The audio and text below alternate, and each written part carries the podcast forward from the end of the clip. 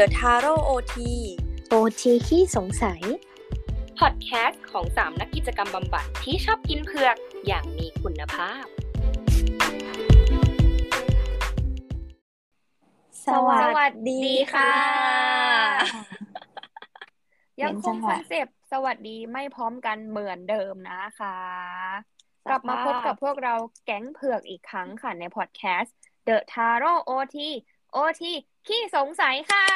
เย้ ขนมโกค่ะ หม้อแกงค่ะ ข้าวเหนียวปิ้งไส้เผือกค่ะ ค่ะ ก็ก่อนอื่นเลยนะคะ ก็อยากจะขอขอบคุณทุกท่านนะคะ ที่ติดตามรับฟังพวกเรานะมีบางคนบอกแต่บอกมาว่าชอบบรรยากาศในการคุยเมาส์มอยแบบ มันรู้สึกอบอุ่นแล้วฟังได้เรื่อยๆตอนขับรถตอนเข้าห้องน้ำหรืออะไรอย่างเงี้ยค่ะแล้วก็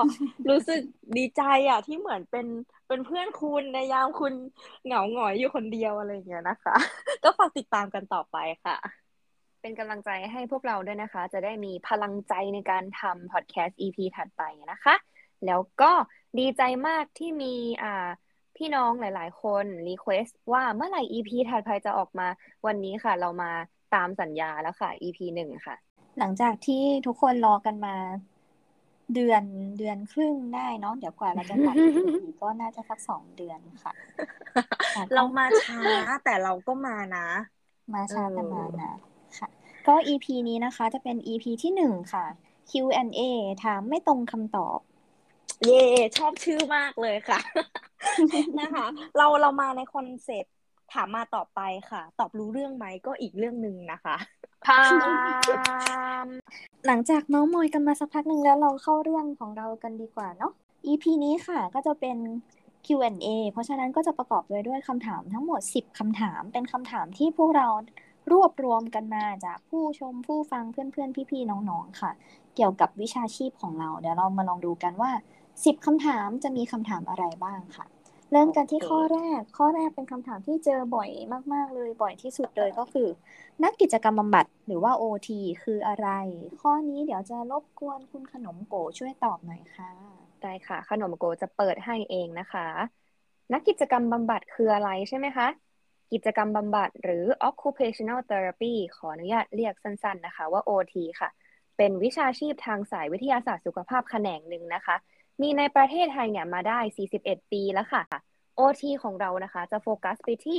occupation ค่ะ หรือภาษาที่นัก OT เราใช้กันนะคะ ก็คือกิจกรรมการดำเนินชีวิตค่ะ ซึ่งครอบคลุม lifespan หรือว่าทั่วทั้งชั่วอายุไขของผู้รับบริการแต่ละคนนะคะ keyword สำคัญเลยเนี่ยก็คือ occupation ค่ะ ในหนึ่งวันของเรานะคะ เรามีกิจกรรมอะไรบ้างคะ แน่นอนแต่ละคนก็จะมีรูทีนที่ต่างกันออกไป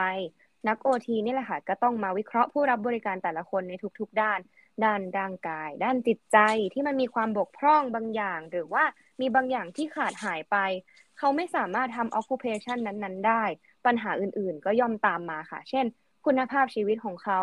ความสุข ความสมดุลในการใช้ชีวิตเนี่ยย่อมเปลี่ยนไปถูกไหมคะนักกิจกรรมบำบัดก็จะนำกิจกรรมการดำเนินชีวิต มาใช้เป็นอาวุธสำคัญของพวกเรา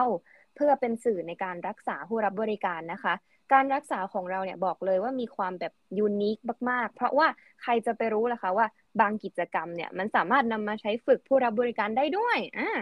ผู้รับบริการหลักๆของเรานะคะ ก็จะมี 4 ฝ่ายก็คือฝ่ายกาย จิต เด็กและผู้สูงอายุค่ะ ในทุกๆฝ่ายนะคะ เราจะมองการให้การรักษาเป็นแบบ holistic approach หรือว่าเป็นองค์รวม ไม่ใช่แค่ผู้รับบริการ แต่ว่าเราจะมองปัจจัยอื่นๆด้วย เช่นสิ่งแวดล้อมและบริบทอื่น ๆ ของเขานะคะ แต่ทั้งนี้ทั้งนั้นเนี่ยโกสูงสุดเลยก็คือเพื่อให้พวกเขาใช้ชีวิตต่อไปอย่างมีคุณค่า มีความภาคภูมิใจ มีคุณภาพ มีความสวยงาม จากศักยภาพที่สูงสุดของพวกเขานะคะ ด้วยตนเองให้มากที่สุดเท่าที่จะทำได้ พูดเลยว่ารับมุงไปจ้า ตอบแบบนางสาวไทยไปอีอยากจะให้ทุกคนเข้าใจ OT ให้มากขึ้นอะไรอย่างเงี้ยค่ะ แล้วก็เผื่อว่าท่านผู้ฟังนะคะ ฟังไปเราก็เออรู้จัก OT แล้วแต่ไปเจอคนที่เขายังไม่ได้รู้จักพวกเราอย่างเงี้ยค่ะ ก็ถ้าจะไม่เป็นการรบกวนจนเกินไป ก็อาจจะฝากแนะนำพวกเราไว้ด้วยนะคะ คนไทยจะได้รู้จักวิชาชีพนี้กันเผื่อว่ามีปัญหาที่ต้องการปรึกษานักกิจกรรมบำบัดจะได้ สามารถที่จะมารับบริการกับพวกเราได้นะคะ เราก็ได้รู้จัก OT กันไปคร่าวๆ แล้วเนาะทีนี้ก็คือมาถึงคำถามต่อไปก็คือ นักกิจกรรมบำบัดกับนักกายภาพบำบัดเนี่ย มันเหมือนหรือต่างกันยังไงบ้าง อันนี้ขออนุญาตให้คุณข้าวเหนียวปิ้งไส้เผือกนะคะ เป็นคนอธิบายซิว่ามันเป็นยังไงกันแน่เนี่ยขอบคุณคุณขนมโกค่ะ ที่ส่งคำถามแล้วก็เรียกชื่อได้อย่างครบถ้วนก่อนอื่นเลยก็ต้องขอออกตัวก่อนเลยค่ะว่า จบกิจกรรมบำบัดมา เพราะฉะนั้นข้อมูลของวิชาชีพอื่น ๆ ที่อาจจะกล่าวถึงต่อไปเนี้ย อาจจะไม่ถูกต้องนะถ้ามีข้อมูลส่วนใดที่ผิดพลาดไปอะค่ะ ก็ต้องขออภัยไว้ล่วงหน้า แล้วก็จะขอบคุณมาก ๆ เลย หากทุกคนช่วยกันคอมเมนต์เพื่อให้เราปรับปรุงแก้ไขเนื้อหากันต่อไปค่ะ โอ้ยเลิศชอบความ disclaimer นี้นักกายภาพบำบัดค่ะ แล้วก็นักกิจกรรมบำบัดเนี่ยเป็นวิชาชีพสายสุขภาพ ที่ทำงานในส่วนของการฟื้นฟูเหมือนกันเลย แต่ว่านักกายภาพบำบัดค่ะ จะเน้นแก้ไขที่องค์ประกอบของกิจกรรม การเคลื่อนไหวที่ผู้ป่วยคนนั้นๆเนี่ยต้องการนำไปใช้ในการดำเนินชีวิต แต่ว่านักกิจกรรมบำบัดเนี่ยจะเน้นเพิ่มความสามารถในการทำกิจกรรม ก็คือจะมองที่กิจกรรมดำเนินชีวิตของผู้รับบริการคนนั้นเป็นหลักว่า เขาทำอะไรไม่ได้ แล้วเราก็จะส่งเสริม ฟื้นฟู แก้ไข รวมถึงให้อุปกรณ์เสริมใดๆเพื่อส่งเสริมให้ ผู้รับบริการคนนั้นเนี่ยสามารถทำกิจกรรมที่มีความหมายต่อตนเองได้ เพื่อที่จะเพิ่มศักยภาพแล้วก็คุณค่าในตนเองของผู้ป่วยค่ะ ก็คือนักกายภาพส่วนมากจะเน้นมองที่สกิลการเคลื่อนไหวเป็นหลัก แต่ว่านักกิจกรรมบำบัดจะมองไปที่กิจกรรมเป็นหลักมากกว่าค่ะ ค่ะก็เรามาเข้าสู่คำถามข้อที่ 3 กันดีกว่าคำถามที่ข้อที่ 3 ก็คือ นักกิจกรรมบำบัดเนี่ยใช้เวลาเรียนทั้งหมดกี่ปี แล้วก็เรียนเกี่ยวกับอะไรบ้างคร่าว ๆ ข้อนี้รบกวนคุณหม้อแกงช่วยตอบหน่อยค่ะ โอเคค่ะได้เลยค่ะ ตอนนี้หลักสูตรกิจกรรมบำบัดนะคะ มีเปิดมหาวิทยาลัยสองที่ก็คือที่แรกจะเป็นมหาวิทยาลัยเชียงใหม่นะคะ ที่ที่สองจะเป็นมหาวิทยาลัยมหิดลแล้วก็ขอต้อนรับน้องใหม่เลยนะคะ ปีหกห้าหรือปีหน้าเนี่ยค่ะ ก็จะมีที่ที่สามแล้วนะคะ ก็คือเป็นมหาวิทยาลัยศรีนครินทร์วิโรจน์นะคะ น้องๆนนักเรียนนะคะ ที่เข้ามาฟังจะได้รู้ว่า เออถ้าเราตัดสินใจเข้ามาเรียน หลักสูตรกิจกรรมบำบัดแล้วเนี่ยจะได้เจอกับอะไรบ้างนะคะ ปีหนึ่งนะคะ ก็จะเป็นพวกวิชาวิทยาศาสตร์พื้นฐานต่างๆนะคะ ฟิสิกส์นะคะ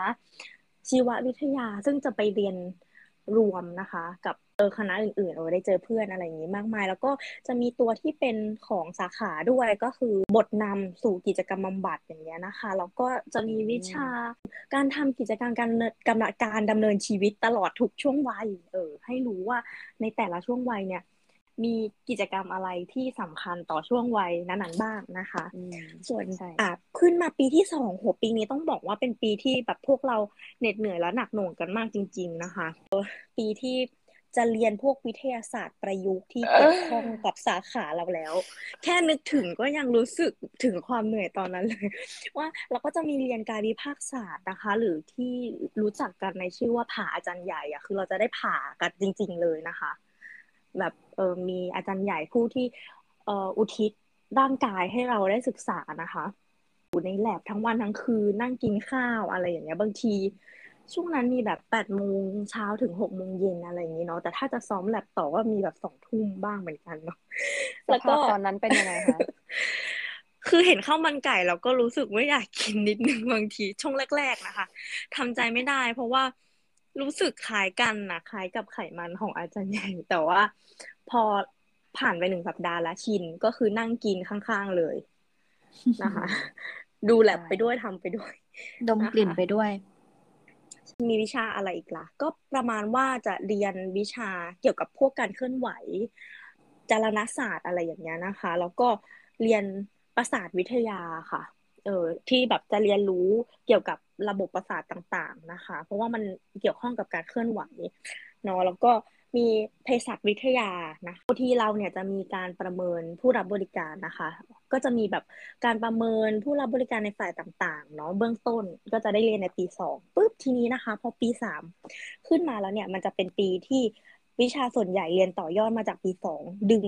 ความรู้นะคะ ปีหนึ่งปีสองมาใช้ ในหลายวิชาหลายฝ่ายที่เรียนการประเมินมาแล้วก็จะลงเป็นการรักษาอย่างเงี้ยค่ะ แล้วก็มีฝ่ายสูงอายุชุมชนมาเพิ่มนะคะ เน้นการประเมินแล้วก็การบำบัดรักษาเบื้องต้นนะคะ แล้วก็จะเริ่มออกฝึกงานในโรงพยาบาลต่างๆกันนะคะ ในช่วงปีสามอ่าทีนี้พอปีสามละปีสามเราจะไม่มีปิดเทอมอะค่ะเพราะว่าเราจะมีเทอมสามที่จะต้องออกไปฝึกงานที่ต่างจังหวัดด้วยนะคะ เตรียมตัวเต็มใจไว้นะคะ แล้วก็พอขึ้นปีสี่ละปีสุดท้ายนะคะ ส่วนใหญ่จะเป็นวิชาที่เอาความรู้พื้นฐานที่เรียนทั้งหมดเลยตั้งแต่ปีหนึ่งถึงปีสามมาประยุกต์ใช้ในภาคปฏิบัติจริงนะคะ เช่นอะไรบ้าง เช่น การให้เหตุผลทางคลินิกว่าเราจะทำหรือไม่ทำหัตถการนี้เพราะอะไรนะคะ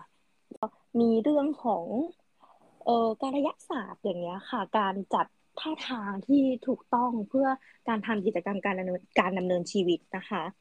แล้วก็มีการใช้หลักฐานเจอเชิงประจักษ์ต่างๆ ก็สนุกสนุกค่ะมีถกเถียงกันในสัมมนาอย่างเงี้ยค่ะ เอาไอ้พวกงานวิชาการสนุกใช่ไหมอาจารย์สนุกหรือ หรือนักศึกษาสนุกก่อนในนี้ค่ะมีน้ำตาซ้อนอยู่ นะคะ ก็จะได้แบบถกกันในเชิงวิชาการนะเออมันก็ดีคือเชิญจะชบวอนกได้มาว่าเรียนเป็นค่ะช่วงชีวิตนะช่วงนั้นคือ รู้สึกว่าตัวเองมีประโยชน์มากที่สุดแล้วอะรู้สึกว่าตัวเองเป็นคนมีประโยชน์ที่สุดแล้วเท่าที่เกิดมาในชีวิต ประโยชน์ในแง่ไหนคะวิชาการค่ะวิชาการอ๋อออืมพอฟังทั้งหมดแล้วก็เราผ่านตอนนั้นมาได้ยังไงเนี่ยเนาะอะพอพอจบ สี่ปีมาได้เราก็จะได้เป็นนักกิจกรรมบำบัดที่หน้าตาดีแบบทุกวันนี้นะคะอย่างภาคภูมิใจ ถ้างั้นข้อที่สี่สงสัยต้องรบกวนคุณหม้อแกงต่อเลยค่ะ เพราะว่าเป็นคำถามต่อเนื่องกันเลย ก็คือ ถ้าเราเรียนสายอื่น ๆ มาเนี่ยสามารถมาทำงานเป็นนักกิจกรรมบำบัดได้โอ้อันนี้นะคะ ก็ต้องขออนุญาตตอบตามจริงเลยว่าไม่ได้ค่ะ เนื่องจากว่าอะไรเนื่องจากว่าโอทีเราอะจะทำงานได้อย่างถูกกฎหมายเนี่ยจะต้องสอบใบประกอบโรคศิลปะสาขากิจกรรมบำบัดก่อน ทีเนี้ยค่ะ การที่เราจะมีคุณสมบัติในการสอบใบประกอบโรคศิลปะได้อะเราจะต้องเรียนจบนะคะแล้วก็ได้ใบปริญญาตรีนะคะ มาของเออสาขากิจกรรมบำบัดเท่านั้นนะคะ ก่อนเหมือนมันเป็นเอกสารที่ต้องยื่นเพื่อลงทะเบียนในการสอบอย่างเงี้ยค่ะ เพราะฉะนั้นถ้าเรียนอย่างอื่นมาก็จะสอบไม่ได้ แต่ถ้าอยากจะสอบได้ก็จะต้องไปเรียนปอตีกิจกรรมบำบัดได้นะคะสี่ปีอะไรอย่างเงี้ย ไม่ว่าเราจะเรียนจบอะไรมา แต่ถ้าเราเอ้ยรู้สึกว่าชอบวิชาเนี้ย มันก็ไม่แก่เกินเรียนเนาะก็มาเรียนกันได้นะคะ ยังเป็นวิชาชีพขาดแคลนอยู่ แอบขายของละ มื่อกี้ใช่ค่ะตอนที่เราตอบคำถาม เราชอบพูดกันบ่อยๆเลยว่า กิจกรรมการดำเนินต้องเคลียร์กันก่อนว่า กิจกรรมที่เราพูดเนี่ยมันมีอะไรบ้างลองยกตัวอย่างให้ฟังหน่อยสิว่า กิจกรรมอะไรบ้างที่ใช้เป็นกิจกรรมการรักษาได้ อันนี้ก็รบกวนคุณหม้อแกงต่อนะคะ ก็เออเราในฐานะนักกิจกรรมบำบัดนะคะ ก็ต้องมานั่งคุยกันกับผู้รับบริการของเราก่อนว่า ตัวเขาเองเนี่ยมีความบกพร่องในการทำ กิจกรรมการดำเนินชีวิตอะไร หรือว่าอยากจะกลับไปทำกิจกรรมอะไรได้บ้าง หลังจากที่เกิดพยาธิสภาพกับชีวิตเขาเนาะซึ่งแน่นอนว่า เออแม้จะเกิดโรคโรคเดียวกันนะคะ ในการบำบัดรักษาแต่ละคนก็ไม่เหมือนกัน เพราะว่าแต่ละแต่ละบุคคลน่ะ เป็นปัจเจกบุคคลนะเนาะก็จะมีความแตกเอ่อความต้องการนะคะ ในการที่จะทำ กิจกรรมต่างๆ ที่แตกต่างกันนะคะ แล้วก็แต่ละองค์ประกอบหรือทักษะที่ใช้ในการทำกิจกรรม แต่ละกิจกรรมก็จะแตกต่างกันไปอีกนะคะ ซึ่งตรงเนี้ยนักกิจกรรมบำบัดก็จะมีเทคนิคต่างๆนะคะ หรือวิธีการบำบัดที่จะเอาเข้ามาใช้เพื่อช่วยผู้รับบริการในเรื่องนี้นะคะสรุปคำตอบเลยก็คือ สามารถเป็นกิจกรรมอะไรก็ได้ที่เกี่ยวข้องกับผู้รับบริการ หรือเป็นความต้องการของผู้รับบริการโดยที่ ผ่านการวิเคราะห์การบำบัดจากนักกิจกรรมบำบัดแล้วว่าเหมาะสมค่ะอ่าเช่น ยกตัวอย่างเพื่อให้เห็นภาพนะคะ สมมติว่าผู้รับบริการเป็นอัมาพาตนะคะ ขาทั้งสองข้างใช่ไหมเออจากเดิมที่เดินได้อะไรอย่างเงี้ยเขารับความรู้สึกไม่ได้เดินไม่ได้อย่างเงี้ยค่ะแล้วก็อาชีพเดิมเป็นอาชีพคุณครูเนี่ยค่ะ เวลาว่างเขาชอบทำอาหารแล้วรู้สึกแบบมีความสุขในการทำอาหาร เนื่องจากว่าลูกชม ลูกชอบแบบโอ้ยแม่ทำอาหารแล้วเอ่อทำให้แบบลูกชมว่าอร่อย ตัวเขาเองก็จะมีความสุขเวลาทำให้ลูกกินอย่างเงี้ยค่ะมันก็อืมเป็นกิจกรรมที่มีคุณค่าสำหรับเขาใช่ไหมนักกิจกรรมบำบัดก็อาจจะใช้กิจกรรมการทำอาหารเลยเนี่ยค่ะในการบำบัดรักษานะ ให้ผู้รับบริการสามารถทำอาหารได้แม้เขาจะยืนไม่ได้ ใช้ล้อเข็นนั่นแหละค่ะ แต่ว่าเออเราก็ต้องปรับสภาพบ้านให้เขาสามารถ เข็นรถเข้าไปในโต๊ะโต๊ะที่สามารถทำอาหารหั่นผัก เตรียมอุปกรณ์อะไรเงี้ย แล้วก็ดูความปลอดภัยต่างๆนะคะ แล้วเราก็สามารถใช้กิจกรรมอื่นๆเพื่อช่วยทำให้องค์ประกอบของการกิจทำกิจกรรมการทำอาหารของเขามันสำเร็จอะอย่างเช่น ขาเขาอ่อนแรงใช่ไหมคะมือเขาต้องแข็งแรงมากขึ้นเพื่อช่วยทำกิจกรรมการดำเนินชีวิตกิจวัตรประจำวันต่างๆ อย่างเงี้ยค่ะ เพราะฉะนั้นเราก็จะฝึกความแข็งแรง แล้วก็ความคล่องแคล่วของเอ่อส่วนกล้ามเนื้อท่อนบนนะคะ การใช้ฟังก์ชันต่างๆ ในท่อนแขนมือนิ้วมืออะไรอย่างเงี้ยค่ะ โดยการใช้กิจกรรมมาอย่างเช่น อาจจะเป็นกิจกรรมการหยิบจับของอย่างเงี้ยค่ะ ที่ใช้ในครัวเนี้ยเราก็เอามาดูว่าเออในห้องคลินิกเรามีอุปกรณ์อะไรบ้างที่สามารถฝึกเขาได้นะคะ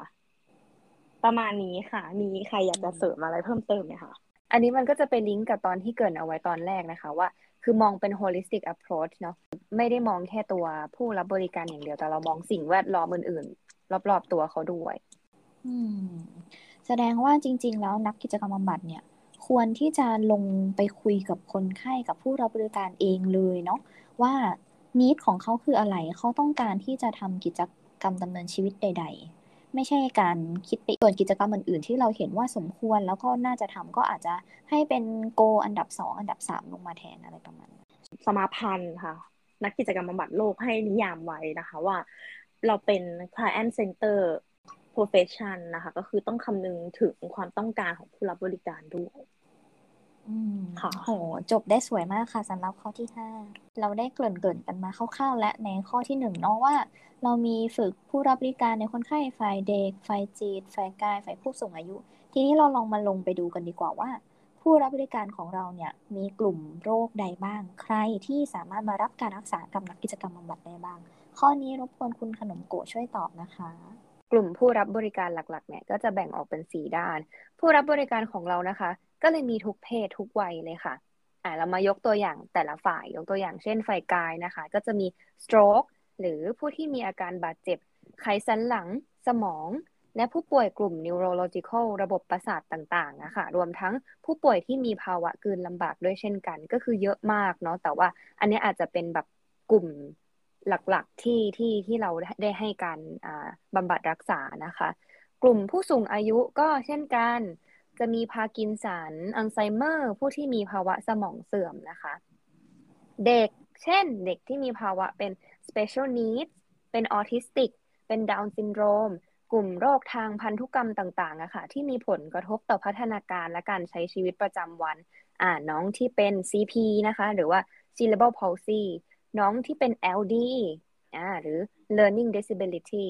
น้องๆที่มีความบกพร่องในการใช้กล้ามเนื้อมัดเล็ก มัดใหญ่พฤติกรรม การช่วยเหลือตนเอง แล้วก็ระบบบูรณาการประสาทสัมผัสค่ะ ทางด้านจิตก็จะมีผู้ป่วยจิตเวชหลากหลายกลุ่มอาการเลยนะคะ เช่น schizophrenia ภาวะซึมเศร้า bipolar personality disorder และอีกมากมายเลยค่ะ คือวันนี้พูดก็คือไม่จบ ขอ full stop ไว้เท่านี้ก่อนค่ะ เพราะว่าเอาคร่าวๆตามเนี่ยคิดว่าผู้ฟังน่าจะ เริ่ม get ไอเดียพอสมควรแล้วเนาะว่าอ่า client หลักของเราเนี่ยจะเป็นในลักษณะประมาณนี้ค่ะ แล้วก็ทีนี้ก็คือเมื่อกี้เนี่ยได้พูดถึงผู้ป่วยจิตเวชใช่ไหมคะ ที่มีแบบภาวะนู่นนี่นั่นต่างๆ ทีเนี้ยมันก็จะมีคำถามใหม่เกิดขึ้นมาอีก ว่าแล้วโอทีฝ่ายจิตเวชเนี่ยกับนักจิตอะเขามีอะไรที่มันต่างกันหรอ หน้าที่บทบาทมันมันเหมือนกันหรือต่างกันยังไงบ้าง อันนี้ก็เป็นอีกหนึ่งคำถามหนึ่งค่ะ อยากจะถามคุณขนข้าวเหนียวพริกไส้เผือยาอกกจะลืมชื่อไปอีกขออภัยที่ชื่อยาว ขอโทษขอโทษแหมก็ตอนแกตั้งชื่อทำไมแกไม่ตั้งให้สั้นกว่านี้อะนักจิตวิทยาเนี่ยก็จะก็จะแบ่ง สาขาออกไปชัดเจนอยู่เหมือนกันพอสมควร แต่ถ้าเป็นนักกิจกรรมบำบัดเนี่ยค่ะก็จะเน้นฝึกแล้วก็ส่งเสริมทักษะรวมถึงสุขภาวะให้กับผู้รับบริการ โดยมักจะทำงานในโรงพยาบาลจิตเวชบ้าง ศูนย์ฟื้นฟูสมรรถภาพซะเป็นส่วนใหญ่บ้าง เพื่อให้มีเป้าหมายหลักก็คือให้ผู้รับบริการเนี่ยสามารถกลับเข้าสู่สังคมได้ รวมถึงการฝึกทักษะในการประกอบอาชีพค่ะ เพื่อให้มีรายได้ช่วยเหลือครอบครัวตามบทบาทต่อไป จริงๆ แล้วก็คือมีหลาย ๆ ที่หลาย ๆ สถานที่หลาย ๆ โรงพยาบาลที่นักจิตวิทยา แล้วก็นักกิจกรรมบำบัดที่จะต้องทำงานร่วมกัน เพียงแต่ว่าเราจะแบ่งส่วนกันว่านักจิตวิทยาจะทำอีกอย่างหนึ่งส่วนนักกิจกรรมบำบัดก็จะทำในแนวอีกฟิลหนึ่งเป็นการฟื้นฟูแบบนั้นซะมากกว่า อืมโอเค ข้อที่เจ็ดจบไปแล้วค่ะ เหลือสามข้อสุดท้าย เรามาขึ้นคำถามข้อที่แปดกันดีกว่า ข้อที่แปดค่ะ ก่อนกับหลังเป็นนักกิจกรรมบำบัดนิสัยเปลี่ยนไปยังไงบ้างคะเริ่มที่คุณขนมโกดีกว่าโอ้คำถามข้อนี้นะคะ อยากอยากจะเล่าประสบการณ์หลาย ๆ อย่างให้ฟังมาก ๆ เลย เพราะว่า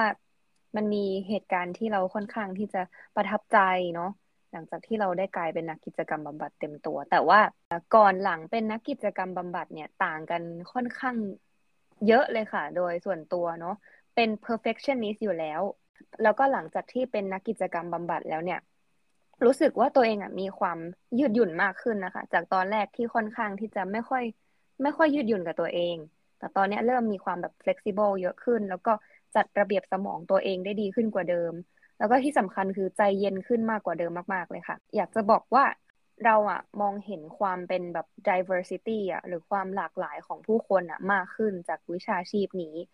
เพราะฉะนั้นมันก็เลยทำให้เราเข้าใจความเป็นแบบ individualize ของแต่ละคน ก็เลยคิดว่าตัวเองน่าจะได้ผลพลอยได้จากการ จากตรงเนี้ยค่ะ เป็นคนมีความเห็นอกเห็นใจผู้คนมากขึ้นกว่าเดิม อืม ประมาณ ต่อไปคุณ คุณข้าวเหนียวปิ้งไส้เผือก สงสารเพื่อนทุกครั้งที่ต้องเรียกชื่อเรา ก่อนกับหลังเป็นโอทีเนาะถ้าตอนที่ก่อนจะเรียนหรือว่าตอนที่ยังเรียนอยู่เนี่ย รู้สึกว่าตัวเองจะชีวิตยุ่งเหยิงมากๆเลย อันนู้นก็ต้องทำอันนี้ก็ต้องทำจัดเวลาไม่ค่อยได้ แต่ว่าหลังจากที่เป็นนักกิจกรรมบำบัดแล้วเนี่ย เราโดนสอนให้ตั้งโกกับคนไข้อยู่ตลอดเลยว่า เห็นผู้รับบด้วยริการมากๆท่านนี้ต้องทำกิจกรรมนี้ให้ได้ เพราะฉะนั้นเราก็เลยกลายเป็นว่าเอาการตั้งโกมาใช้กับชีวิตตัวเองบ้าง อย่างเช่นเราก็จะตั้งโกเราว่า ในเดือนเนี้ยเราจะต้องทำอะไรให้เสร็จบ้าง เพราะฉะนั้นพอเรามีแผนที่ชัดเจนเนี่ย เราก็จะเร่งทำอันนั้นให้เสร็จ พองานชิ้นนั้นเสร็จไปก่อนเสร็จไปก่อนแล้ว เราก็จะมีเวลาที่เหลือเหลือในการพักผ่อนในการไปเที่ยวในการดูหนังหรือทำอะไรมากขึ้น ก็จะทำให้เราสามารถจัดเวลาชีวิตได้ดีขึ้น แล้วก็ work life balance ได้ดีมากขึ้นมากกว่าตอนก่อนเรียนค่ะอืมดีอะชอบสวยมากงามค่ะพอต่อเออไปก็เลยคุณหม้อแกงเหลือค่ะคุณหม้อแกงเปลี่ยนไปยังไงเราคนเดียวบ้าง ถ้าไม่ถ้าไม่นับเรื่องน้ำหนักทำไมจะต้องมาบูลลี่ก่อนทุกคนทุกคนก็น้ำหนักเพิ่มขึ้นหรือเปล่าอ๋อจริงนะคะๆจไม่ริใช่งๆเราก็คเพิ่มนทุกเดียวคนโอเคนะคะ ขอตอบคำถามนี้คือ ถ้าเด่นชัด สุดๆอะสำหรับตัวเราเลยนะคะ ก็จะเป็นเรื่องของ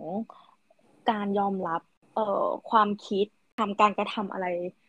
ต่างๆอะที่แตกต่างกันของบุคคล เออ ก็จะเป็น point เดียวกับที่คุณขนมโกพูดแหละค่ะ ของเราอะเด่นชัดมากคือในสมัยก่อนก่อนที่เราจะเรียน OT เราค่อนข้างจะมีความคิดแบบ fix idea ว่า เออ ต้องคิดแบบนี้เท่านั้นนะมันถึงจะแบบเป็นสิ่งที่ถูกต้องหรือเป็นสิ่งที่ควรทำอะไรอย่างเงี้ยค่ะ แต่ว่าพอได้เรียน OT แล้วเรารู้สึกว่าแต่ละคนอะเขามี background ที่ไม่เหมือนกันนะคะร้อยอืมก็ภาษาบ้านๆก็คือร้อยพ่อพันแม่ สิ่งแวดล้อมไม่เหมือนกันอะถูกเราจะถูกถูกสามารถทำให้ทุกคนอะ คิดเหมือนกันได้ยังไงอะค่ะ เอออย่างเราอะบางบางทีใช่ไหมคะตอนเรียนอะเราคิดว่าเออสิ่งเนี้ยคือสิ่งที่ดีที่สุดที่เราจะสามารถทำให้คนไข้ได้ คิดว่าเขามีพยาธิสภาพแบบนี้ ฉันคิดว่าคุณทำกิจกรรมเนี้ยดีที่สุด แต่ว่ามันเป็นกิจกรรมที่คนไข้ไม่ต้องการอะนะคะ เพราะว่าความความต้องการของเขาอะมันคือเป็นคนละแบบกับที่เราคิดอะ เพราะฉะนั้นน่ะเราต้องเข้าใจนะคะแล้วก็ Respect เออเคารพการตัดสินใจหรือ หรือว่าความคิดของคนอื่นด้วย เพราะว่าอย่างที่คุณขนมโกบอกว่ามนุษย์ทุกคนนะคะ เป็นแบบ diversity คือมีความหลากหลายนะคะเออก็เลยสำหรับตัวเองก็จะเป็นในเรื่องนี้ค่ะ จริง ๆ อันนี้จะบอกว่าไม่ได้เตรียม เราก็พูดสดกันจริง ๆ แต่ก็เป็นอะไรที่เปลี่ยนไปจริง ๆนะเนาะมาข้อที่เก้าค่ะ ข้อนี้ก็คำถามยอดนิยมก่อนที่น้องๆจะสมัครเรียนมหาวิทยาลัยกัน นั่นก็คือทุกคนอยากทราบว่า เราได้รับเงินเดือนเท่าไหร่คะ แล้วก็เป็นที่ต้องการมากแค่ไหนคะ อ่าน้องถามตรงเราก็ตอบตรงค่ะอ่าจโดยริงๆก็ต้องแบ่งหน่อยเนาะว่าเป็นยังไงราชการกับเอกชนหรือเปล่า อ่าใช่ใช่คือโดยส่วนตัวจะรู้แค่ของในเรทของเอกชนเนาะเพราะว่าทำเอกชนมาตลอด ก็เลย อยากจะขออนุญาตพูดแค่จำนวนเริ่มต้นโอเค เริ่มต้นจะอยู่ที่สักประมาณหนึ่งปลายปลายอะค่ะ ถึงสองเนาะแล้วแต่สถานที่ด้วยว่าเขาจะบวกค่านู่นนี่นั่น แล้วก็สวัสดิการอะไรเพิ่มเติมบ้างมันจะค่อนข้างมีเวลาในการทำ case home ค่อนข้างเยอะ case home คืออะไร case home ก็คือเราไปให้ให้การบำบัดรักษาผู้รับบริการนะคะถึงบ้านเลย ซึ่งอันเนี้ยก็จะเป็น rate ที่ค่อนข้างดีอยู่ แล้วก็มาเสริมทับกันกับ งาน full-time ของเราด้วย ถ้าเป็นราราชการนะคะคือตัวเลขมันเปิดเผยอยู่แล้วนะคะ rate จะไม่เท่ากันนะคะ แต่ว่าโดยเฉลี่ยแล้วอาจจะหมื่นห้าอย่างเงี้ยค่ะ เพียวๆเลยเป็นเงินเดือนนะคะ แล้วก็จะมีค่า เอ่อเบี้ยขยันเนี่ยแหละค่ะ P4P อะไรอย่างเงี้ย มาเพิ่มพันหนึ่งคือเงินเดือนอาจจะน้อยกว่าของเอกชนประมาณครึ่งหนึ่งเนี่ยค่ะ แต่ว่าทำ case home ได้เหมือนกัน เพราะว่าเราก็จะทำงานในเวลาราชการใช่ไหม หยุดเสาร์อาทิตย์ด้วยนะใช่ใช่แปดโมงเช้าถึงสี่โมงเย็นแล้วหยุดเสาร์อาทิตย์เออซึ่งวันที่ว่างเนี่ยค่ะ ก็สามารถอยากทำเงินก็คือไปทำ case homeได้หรือว่าไปรับจ็อบสองที่โรงพยาบาลเอกชนได้ที่เขามีแบบ full time part time อะไรเงี้ย part time แล้วก็ไปเป็น part time เพื่อเปลี่ยนได้นะคะแล้วก็เรื่องของเป็นที่ต้องการแค่ไหน เออ เราเป็นวิชาชีพที่ขาดแคลนนะคะ เพราะฉะนั้นน่ะในในส่วนของราชการหรือว่าเอกชนในบางที่เขาจะให้ค่าวิชาชีพขาดแคลนเพิ่มเพิ่มเติมด้วยค่ะ เออ อันเนี้ยมันก็จะดีเนาะแต่ก็รู้สึกได้ว่าเพื่อนที่ทำราชการก็แอบน่าอิจฉาตรงที่อะสวัสดิการใช่วันหยุดนักขัตฤกษ์วันลาขีดวันลาพักร้อนวันลาป่วยใด ๆ เอกชนก็อาจจะมีแต่ว่าก็อาจจะได้วันหยุดราชการที่น้อยกว่านิดหนึ่งหรืออะไรประมาณนั้ถูนกถูกแต่ก็เราก็สามารถไปทำเคสนอกๆใดๆเพิ่มเติมได้ด้วย แต่ว่าอันเนี้ยมันก็จะมีบางที่ด้วยเนาะสลับวันหยุดกันไม่เหมือนกันนะคะอ่าบางคนอาจจะได้หยุดวันจันทร์ อีกทีนึงก็วันพฤหัสมันก็คือแบบ โอ้โห ช่วงช่วงช่วงระยะห่างมันเยอะ มันก็อาจจะแบบหยุดแล้วไม่ไม่สะใจอะหยุดแบบไม่ต่อเนื่องประมาณเนี้ยอืมอืมจริงๆเย่มาถึงคำถามข้อสุดท้ายแล้วคำถามข้อที่สิบแล้วค่ะกว่าจะมาถึงข้อนี้ ข้อที่สิบก็คือโควิดกระทบงานไหมคะ แล้วก็นักกิจกรรมบำบัดช่วยอะไรได้บ้าง ตอนเนี้ยเนื่องด้วยสถานการณ์โควิดใช่ไหมคะ เราจะเห็นว่าในหลาย ๆ โรงพยาบาลอะเขาจะมีการทำ telemedicine หรือ teletherapy ในคลินิกก็มีเหมือนกันนะคะแต่ว่าอันนี้ก็อาจจะต้องไปอ่าทำเรื่องนะคะ ขอกับกระทรวงเพื่อที่จะได้รับการ approve ว่าโอเคอยู่ได้ทำอยู่ทำได้ อันเนี้ยก็คือเป็นการบำบัดแบบออนไลน์ค่ะอ่าซึ่งอุปสรรคนะคะ ก็จะค่อนข้างเยอะ เพราะว่าหนึ่งอุปกรณ์อะอาจจะไม่พร้อมบางบ้านอาจจะแกจ็ตไม่เพียงพอ แล้วก็อุปกรณ์อีกอย่างหนึ่งที่ว่าก็คืออุปกรณ์ในการบำบัดรักษาค่ะ อาจจะแบบไม่ได้พร้อม เราก็อาจจะต้องมีการแบบอัดแอปของในบ้าน เพื่อที่จะมาอ่าใช้ในการให้การบริการแทนนะคะ แล้วสองคือต้องมีผู้ช่วยเหมือน เราต้องมีร่างแยกของเราอีกร่างหนึ่งอะค่ะ ไปอยู่ณตรงนั้นด้วยเสมอเพื่อช่วยแบบ support เนาะแล้วก็ข้อสามคืออันนี้แบบสัญญาณอินเทอร์เน็ตค่ะ ถ้าแรงไม่พอนะคะ บางทีหน้า therapist ก็จะค้างอยู่บนจอแบบนั้นเรื่อยๆ ซึ่งอันเนี้ยก็เป็นปัญหาสุดวิสัยที่แก้ได้ค่อนข้างยาก โดยประสบการณ์ตรงเลยเนี่ย ก็จะเจอปัญหาลักษณะนี้แหละค่ะ ใช่ มันก็เลยรู้สึกว่าบางอย่างมันเป็นปัญหาที่เรา handle ไม่ไม่ไม่ค่อยได้เนาะ อย่างเนี้ยสัญญาณอินเทอร์เน็ต แล้วช่วงเนี้ยฝนตกบ่อยใช่ไหมคะ บางทีสัญญาณอาจจะแบบหลุด ง่าย ๆ อืม หรือไม่ก็บ้านบ้านใครอาจจะไฟดับไปแล้วก็อ่าโอเค ต้องมานัดมานัดทำ make-up session ต้องมาชดเชยกันใหม่อะไรประมาณเนี้ยค่ะ ก็ขอให้สถานการณ์มันดีขึ้นเรื่อยๆค่ะ เพราะว่ายังมีผู้ป่วยจำนวนมากเลยที่เขาการรักษามันต้องหยุดชะงักไป แล้วก็เสียโอกาสที่จะได้รับการฟื้นฟูอย่างเหมาะสมเอ้อก็ถอนหายใจยาวๆค่ะ ก็ขอเป็นกำลังใจให้ทุกๆคนเลยนะคะ ตอนนี้ อืม ค่ะ เออ ขอตอบเสริมอะส่วนของเรานะ มันมันเป็นที่ระบบการจัดการของแต่ละหน่วยงานที่ไม่เหมือนกันเนาะอย่างของเราเราจะไม่ได้ทำเอ่อ teletherapy แต่จะเป็น teleconsultation นะคะ เพราะว่าเออผู้ผู้รับบริการของเราส่วนใหญ่จะเป็นผู้ใหญ่แล้วก็ผู้สูงอายุอย่างเงี้ยค่ะ ซึ่งผู้สูงอายุก็คือจะ sensitive เรามีผู้สูงอายุเออประมาณแปดสิบเปอร์เซ็นต์นะของเคสอย่างเงี้ยค่ะ ทั้งหมดก็ sensitive ต่อการติดเชื้ออะไรอย่างเงี้ยนะคะ เพราะฉะนั้นเนี่ยญาติก็จะไม่ให้มารวมถึงหน่วยงานของเราอะคือมีการจำกัดอายุของผู้รับบริการด้วยอย่างเช่นไม่รับเคสใหม่นะคะ แล้วก็ขอระงับการให้บริการแก่ผู้รับบริการที่มีอายุตั้งแต่ 75 ปีขึ้นไป เพราะว่าเป็นกลุ่มเสี่ยง แล้วก็อาจจะ ทำให้แบบเกิดการติดเชื้อได้ง่ายอะไรเงี้ยค่ะ เพราะในบางหัตถการนะน้องมันมีความเสี่ยงอย่างเช่น การฝึกกลืนอย่างเงี้ยค่ะ มีการเออต้องโดนเนื้อโดนตัวหรือว่ามีเสพหะอะไรอย่างเงี้ย มีการสัมผัสสารคัดหลั่งของร่างกายต่างๆนะคะแบบนี้เนาะเออแต่ก็จะเป็นการให้คำแนะนำเพื่อคงสภาวะ เอ่อของการทำกิจกรรมมาให้ ให้ไม่แย่ลงไป ผ่านทางโทรศัพท์แทนไปก่อนค่ะประมาณนั้นค่ะก็จบไปแล้วสำหรับสิบคำถามของเราค่ะ เย้จริงๆแล้วเวลาน่าจะน่าจะเกินที่เราคุยกันมาว่าครึ่งคำครึ่งนาทีครึ่งนาที แต่ละคำถามไม่เคยได้เลยครึ่งนาที ตอบกันละเอียดยาวมากๆ ก็ สำหรับ EP นี้ค่ะ ก็หวังว่าผู้ฟังท่านก็จะรู้จักเรามากขึ้นเนาะในสิบคำถามที่เราได้คุยกันไปแล้ว ก็หวังว่าทุกคนจะได้ประโยชน์อะไรบ้างสำหรับ EP นี้นะคะ ก็สำหรับ EP ถัดไปเป็น EP ที่สองเราก็จะคุยกันถึงเรื่อง work life balance ค่ะ ค่ะประเด็นเรื่อง work life balance นะคะเป็นอะไรที่เราอยากพูดถึงมากเนาะเพราะว่าในช่วงโควิด เนี้ยค่ะ เรา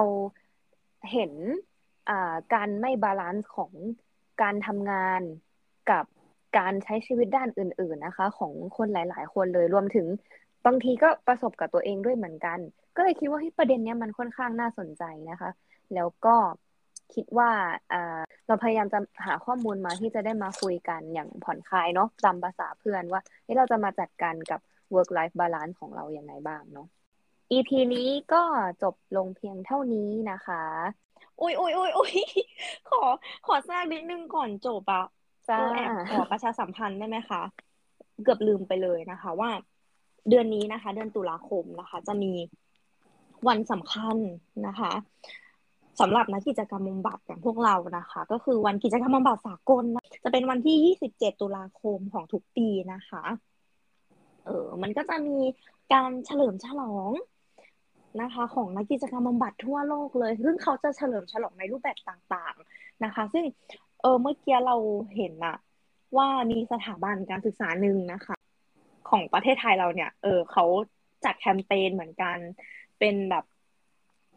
ให้ทุกคนนะเออไปทำ challenge กันนะคะ เรียกว่า OT challenge นะ เป็นแบบเหมือนกับเออถามให้ให้ตอบคำถามอะค่ะ ถ่ายรูปตัวเองว่า เออให้ เออเวลาทำกิจกรรมที่ชอบอะไรเงี้ย แล้วก็ให้ตอบคำถามไปเป็นประโยคสองประโยคว่าใส่ประโยคนั้นลงไปในรูปอะไรอย่างเงี้ย ลองไปดูได้นะคะ อยากให้ทุกคนที่มีเวลาก็ร่วมเฉลิมฉลองไปกับพวกเรานะคะ ได้เลย เออเขาจะมีธีมด้วยนะ ในแต่ละปีนะคะธีมของปีนั้นนั้นปีนี้คือ belong bu ค่ะ อะไรกิจกรรมอะไรแปลว่าอะไรประมาณ ประมาณว่ากิจกรรมอะไรที่ ทำให้คุณเป็นคุณอะอารมณ์ประมาณนั้นอะเออเริศมากฝากไว้ฝากไว้นะคะ เมื่อกี้ตลกตัวเอง อุ้ยแบบพี่หนุ่มกันชัยหรือเปล่า โอเคค่ะ ขอบคุณแล้วหนึ่งมากขอบคุณเราเราเราเราเราจบได้จริงๆแล้วค่ะ ขอโทษที่ขัดนะคะ จบแล้วเท่ากับอีกหนึ่งชั่วโมงค่ะ ก็ EP นี้นะคะก็จบเป็นที่เรียบร้อยแล้วนะคะ ก็คือขอจบจริง ๆ แล้วค่ะ ไม่มีอะไรอย่างอื่นแล้วจริง ๆ สัญญา อ่าแล้วไว้มาเจอกันอีกทีนึงนะคะ EP หน้าค่ะ EP ที่แล้ว ยินดีที่ไม่รู้จัก EP นี้ เรารู้จักกันดีขึ้นแล้วนะคะ